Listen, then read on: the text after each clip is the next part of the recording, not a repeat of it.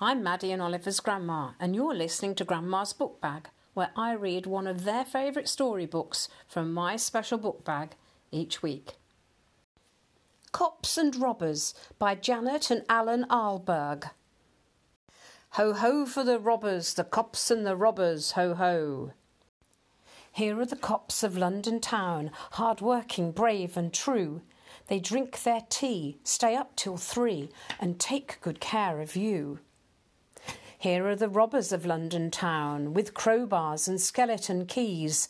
They prowl and creep when you're asleep, and take whatever they please. Ho ho for the robbers, the cops and the robbers, ho ho. The worst of the robbers, as most of us know, is dreadful Grabber Dan.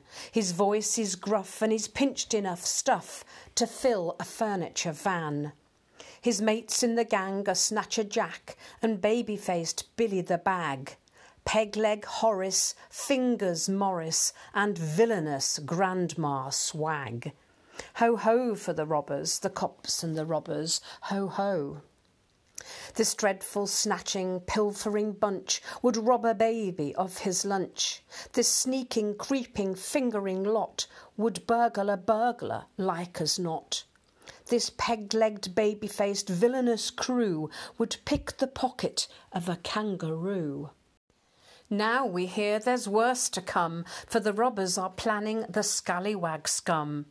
To make a haul on Christmas Eve of all the toys that they can thieve, like crooked Santas, they'll creep about, pinching presents, not giving them out. Ho ho for the robbers, the cops and the robbers, ho ho.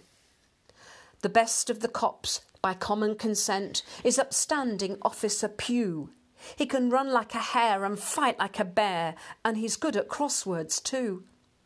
So on Christmas Eve, when the trouble began, the station sergeant said, The thing to do is to send for Pugh. He'll get 'em, alive or dead. Listen, Pugh, said the sergeant. The problem is this. There are toys going missing galore. From the size of the job, we suspect it's a mob. What they need's the strong arm of the law. Ho ho for the robbers, the cops and the robbers, ho ho. Meanwhile, outside in the gloomy street, the strong arm of the robbers was working a treat, and the strong leg too, and the beady eye, keeping watch for passers by. In at the windows, in at the doors, down the chimneys, under the floors, through silent rooms the robbers crept, while in their beds the children slept dreaming of Santa Claus and snow and what they'd get from Uncle Joe. They never knew that Uncle Morris was robbing them and Uncle Horace. Ho ho for the robbers, the cops and the robbers, ho ho. The lookout man was Snatcher Jack. He stood in a doorway yawning. But when Officer Pugh came into view, Jack saw him and whistled a warning. Grandma Swag, when the warning came, was pushing a pram up the road. It was piled high with loot and stolen to boot, a thoroughly villainous load. Hello, hello, said Officer Pugh. Now then, what's going on here? Not much, young man, said the criminal Gran. We're just having a robbery, dear. Ho ho for the robbers, the cops and the robbers, ho ho. Before Officer Pugh could unravel this clue, the robbers were on him like beasts from a zoo. They knocked off his helmet and rumpled his tie, trod on his truncheon, kicked mud in his eye pulled his ears and tickled his feet, threw half of his clothes all over the street, punched and pummelled him, wham bam slam, even ran over him with the pram. Give up, give up, the robbers cried as they sat on the officer side by side. We've got you outnumbered five to one. For in the confusion, Grandma had gone, but Officer Pugh just shook his head. We've hardly started, boys, he said. And he laughed a laugh and grinned a grin. Sitting comfortably, are you? Then I'll begin. With a sudden leap, he bounded free and handcuffed Horace to a nearby tree, tied Morris up in an empty sack, and beat the daylights out of Jack. Help! shouted Billy. This can't be fair. That Pugh's not human. He fights like a bear. My mother was right. Crime doesn't pay. And with these words, he fainted away.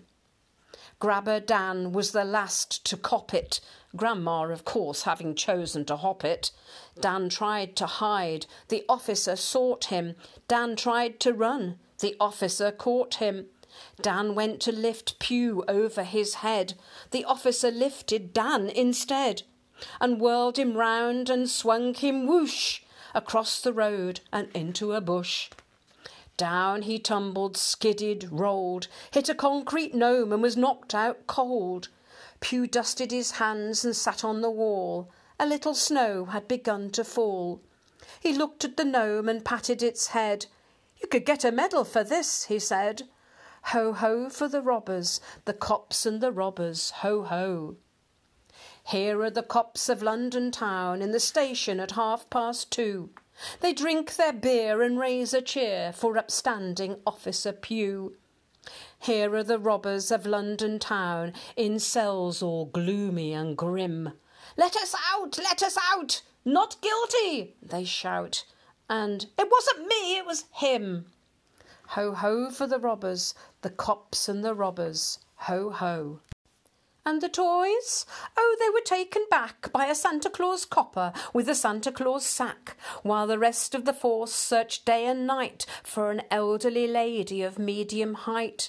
With a fondness for earrings and red fox furs, and a habit of taking what wasn't hers, she usually carried a sizable bag. Her name, of course, was Grandma Swag. Ho ho for the robbers, the cops and the robbers, ho ho.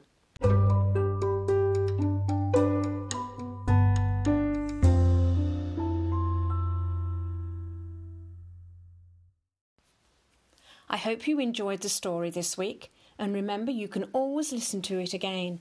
Tune in next week for another story from Grandma's book bag.